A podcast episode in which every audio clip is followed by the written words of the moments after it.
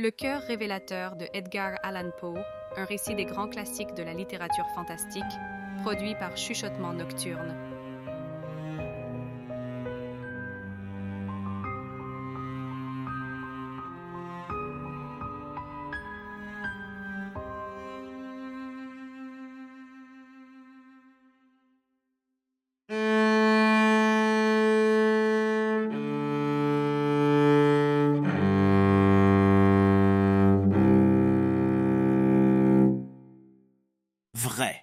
Je suis très nerveux.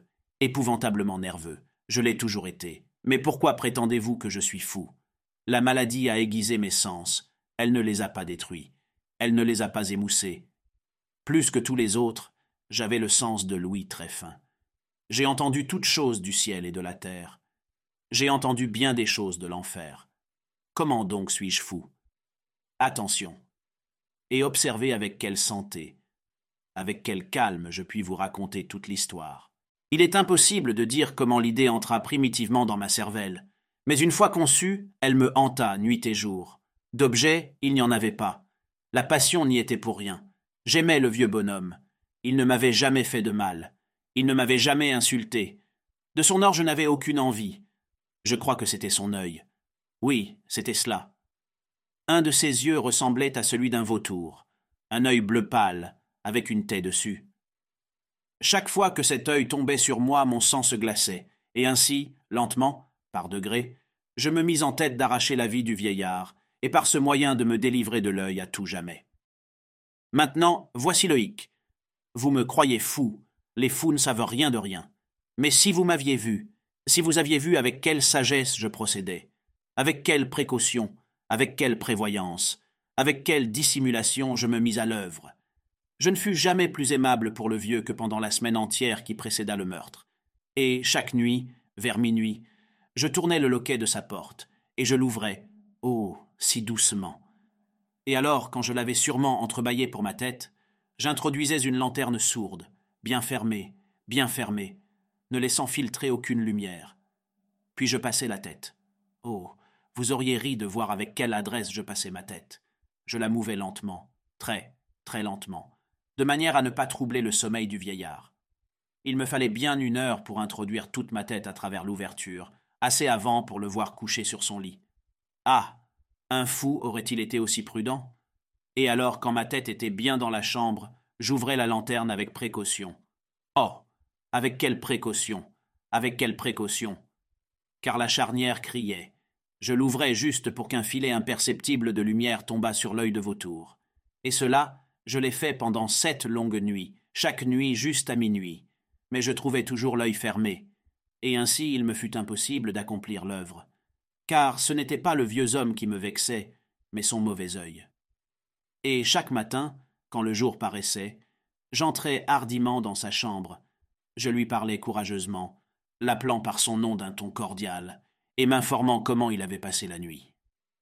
Ainsi vous voyez qu'il eût été un vieillard bien profond, en vérité, s'il avait soupçonné que, chaque nuit, juste à minuit, je l'examinais pendant son sommeil. La huitième nuit, je mis encore plus de précaution à ouvrir la porte. La petite aiguille d'une montre se meut plus vite que ne faisait ma main. Jamais, avant cette nuit, je n'avais senti toute l'étendue de mes facultés, de ma sagacité. Je pouvais à peine contenir mes sensations de triomphe. Penser que j'étais là, ouvrant la porte, petit à petit, et qu'il ne rêvait même pas de mes actions ou de mes pensées secrètes. À cette idée, je lâchai un petit rire, et peut-être l'entendit-il, car il remua soudainement sur son lit comme s'il se réveillait. Maintenant vous croyez peut-être que je me retirais. Mais non. Sa chambre était aussi noire que de la poix, tant les ténèbres étaient épaisses, car les volets étaient soigneusement fermés, de crainte des voleurs, et sachant qu'il ne pouvait pas voir l'entrebâillement de la porte, je continuais à la pousser davantage, toujours davantage. J'avais passé ma tête et j'étais au moment d'ouvrir la lanterne quand mon pouce glissa sur la fermeture de fer blanc, et le vieux homme se dressa sur son lit, criant Qui est là? Je restai complètement immobile et ne dis rien. Pendant une heure entière, je ne remuais pas un muscle, et pendant tout ce temps, je ne l'entendis pas se recoucher. Il était toujours sur son séant, aux écoutes, juste comme j'avais fait pendant des nuits entières, écoutant les horloges de mort dans le mur. Mais voilà que j'entendis un faible gémissement, et je reconnus que c'était le gémissement d'une terreur mortelle. Ce n'était pas un gémissement de douleur ou de chagrin. Oh non. C'était le bruit sourd et étouffé qui s'élève du fond d'une âme surchargée d'effroi. Je connaissais bien ce bruit. Bien des nuits, à minuit juste, pendant que le monde entier dormait, il avait jailli de mon propre sein, creusant avec son terrible écho les terreurs qui me travaillaient. Je dis que je le connaissais bien. Je savais ce qu'éprouvait le vieux homme, et j'avais pitié de lui, quoique j'eusse le rire dans le cœur. Je savais qu'il était resté éveillé, depuis le premier petit bruit, quand il s'était retourné dans son lit. Ses craintes avaient toujours été grossissant. Il avait tâché de se persuader qu'elles étaient sans cause, mais il n'avait pas pu. Il s'était dit à lui-même Ce n'est rien que le vent dans la cheminée, ce n'est qu'une souris qui traverse le parquet. Ou c'est simplement un grillon qui a poussé son cri. Oui, il s'est efforcé de se fortifier avec ces hypothèses, mais tout cela a été vain. Tout a été vain, parce que la mort qui s'approchait avait passé devant lui avec sa grande ombre noire, et qu'elle avait ainsi enveloppé sa victime. Et c'était l'influence funèbre de l'ombre inaperçue qui lui faisait sentir, quoiqu'il ne vit et n'entendit rien, qui lui faisait sentir la présence de ma tête dans la chambre. Quand j'eus attendu un long temps très patiemment, sans l'entendre se recoucher, je me résolus à entr'ouvrir un peu la lanterne, mais si peu, si peu que rien. Je l'ouvris donc, si furtivement, si furtivement que vous ne sauriez imaginer, jusqu'à ce qu'enfin un seul rayon pâle, comme un fil d'araignée, s'élança de la fente et s'abattit sur l'œil de vautour. Il était ouvert, tout grand ouvert, et j'entrai en fureur aussitôt que je l'eus regardé. Je le vis avec une parfaite netteté, tout entier d'un bleu terne et recouvert d'un voile hideux qui glaçait la moelle dans mes os. Mais je ne pouvais voir que cela de la face ou de la personne du vieillard car j'avais dirigé le rayon, comme par instinct, précisément sur la place maudite. Et maintenant, ne vous ai-je pas dit que ce que vous preniez pour de la folie n'est qu'une hyperacuité des sens? Maintenant, je vous le dis. Un bruit sourd, étouffé, fréquent vint à mes oreilles, semblable à celui que fait une montre enveloppée dans du coton. Ce son-là, je le reconnus bien aussi. C'était le battement du cœur du vieux. Il accrut ma fureur, comme le battement du tambour exaspère le courage du soldat. Mais je me contins encore, et je restai sans bouger. Je respirais à peine. Je tenais la lanterne immobile. Je m'appliquais à maintenir le rayon droit sur l'œil. En même temps, la charge infernale du cœur battait plus fort. Elle devenait de plus en plus précipitée, et à chaque instant de plus en plus haute. La terreur du vieillard devait être extrême. Ce battement, dis-je, devenait de plus en plus fort à chaque minute. Me suivez-vous bien? Je vous ai dit que j'étais nerveux. Je le suis en effet. Et maintenant, au plein cœur de la nuit, parmi le silence redoutable de cette vieille maison, un si étrange bruit jeta en moi une terreur irrésistible. Pendant quelques minutes encore je me contins et restai calme, mais le battement devenait toujours plus fort, toujours plus fort. Je croyais que le cœur allait crever, et voilà qu'une nouvelle angoisse s'empara de moi. Le bruit pouvait être entendu par un voisin. L'heure du vieillard était venue. Avec un grand hurlement, j'ouvris brusquement la lanterne et m'élançai dans la chambre. Il ne poussa qu'un cri, un seul. En un instant, je le précipitai sur le parquet, et je renversai sur lui tout le poids écrasant du lit. Alors je souris avec bonheur, voyant ma besogne fort avancée. Mais pendant quelques minutes, le cœur battit avec un son voilé. Cela toutefois ne me tourmenta pas. On ne pouvait l'entendre à travers le mur. À la longue, il cessa.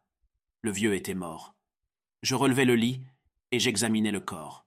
Oui, il était raide, raide mort. Je plaçai ma main sur le cœur et l'y maintins plusieurs minutes. Aucune pulsation. Il était raide mort. Son œil désormais ne me tourmenterait plus. Si vous persistez à me croire fou, cette croyance s'évanouira quand je vous décrirai les sages précautions que j'employais pour dissimuler le cadavre. La nuit avançait, et je travaillais vivement, mais en silence. Je coupais la tête, puis les bras, puis les jambes. Puis j'arrachais trois planches du parquet de la chambre, et je déposais le tout entre les voliges. Puis je replaçais les feuilles si habilement, si adroitement, qu'aucun œil humain, pas même le sien, n'aurait pu y découvrir quelque chose de louche. Il n'y avait rien à laver, pas une souillure, pas une tache de sang. J'avais été trop bien avisé pour cela. Un baquet avait tout absorbé. Ah, ah. Quand j'eus fini tous ces travaux, il était quatre heures. Il faisait toujours aussi noir qu'à minuit. Pendant que le timbre sonnait l'heure, on frappa à la porte de la rue. Je descendis pour ouvrir avec un cœur léger, car qu'avais-je à craindre maintenant? Trois hommes entrèrent, qui se présentèrent, avec une parfaite suavité, comme officiers de police. Un cri avait été entendu par un voisin pendant la nuit. Cela avait éveillé le soupçon de quelque mauvais coup. Une dénonciation avait été transmise au bureau de police, et ces messieurs, les officiers, avaient été envoyés pour visiter les lieux. Je souris, car qu'avais-je à craindre? Je souhaitais la bienvenue à ces gentlemen. Le cri, dis-je, c'était moi qui l'avais poussé dans un rêve. Le vieux bonhomme, ajoutai-je, était en voyage dans le pays. Je promenais mes visiteurs par toute la maison. Je les invitais à chercher, à bien chercher. À la fin, je les conduisis dans sa chambre. Je leur montrai ses trésors, en parfaite sûreté, parfaitement en ordre. Dans l'enthousiasme de ma confiance, j'apportais des sièges dans la chambre, et les priais de s'y reposer de leur fatigue, tandis que moi-même, avec la folle audace d'un triomphe parfait, j'installai ma propre chaise sur l'endroit même qui recouvrait le corps de la victime. Les officiers étaient satisfaits. Mes manières les avaient convaincus. Je me sentais singulièrement à l'aise. Ils s'assirent, et ils causèrent de choses familières auxquelles je répondis gaiement. Mais, au bout de peu de temps, je sentis que je devenais pâle, et je souhaitais leur départ. Ma tête me faisait mal, et il me semblait que les oreilles me tintaient. Mais ils restaient toujours assis, et toujours ils causaient. Le tintement devint plus distinct. Il persista et devint encore plus distinct. Je bavardai plus abondamment pour me débarrasser de cette sensation. Mais elle tint bon et prit un caractère tout à fait décidé, tant qu'à la fin je découvris que le bruit n'était pas dans mes oreilles. Sans doute je devins alors très pâle, mais je bavardai encore plus couramment et en haussant la voix. Le son augmentait toujours, et que pouvais-je faire? C'était un bruit sourd, étouffé, fréquent, ressemblant beaucoup à ce que ferait une montre enveloppée dans du coton. Je respirais laborieusement. Les officiels n'entendaient pas encore. Je causais plus vite, avec plus de véhémence. Mais le bruit croissait incessamment. Je me levais, et je disputais sur des niaiseries, dans un diapason très élevé, et avec une violente gesticulation. Mais le bruit montait, montait toujours. Pourquoi ne voulait-il pas s'en aller? J'arpentais çà et là le plancher lourdement et à grands pas, comme exaspéré par les observations de mes contradicteurs. Mais le bruit croissait régulièrement. Oh Dieu, que pouvais-je faire? J'écumais, je battais la campagne, je jurais, j'agitais la chaise sur laquelle j'étais assis, et je la faisais crier sur le parquet. Mais le bruit dominait toujours et croissait indéfiniment. Il devenait plus fort, plus fort, toujours plus fort. Et toujours les hommes causaient, plaisantaient et souriaient. Était-il possible qu'ils n'entendissent pas? Dieu Tout-Puissant, non, non, ils entendaient, ils soupçonnaient, ils savaient, ils se faisaient un amusement de mon effroi. Je le crus, et je le crois encore. Mais n'importe quoi était plus tolérable que cette dérision. Je ne pouvais pas supporter plus longtemps ces hypocrites sourires. Je sentis qu'il fallait crier ou mourir. Et maintenant encore, l'entendez-vous? Écoutez, plus haut, plus haut, toujours plus haut, toujours plus haut. Misérable, m'écriai-je, ne dissimulez pas plus longtemps, j'avoue la chose. Arrachez ces planches, c'est là, c'est là, c'est le battement de son affreux cœur.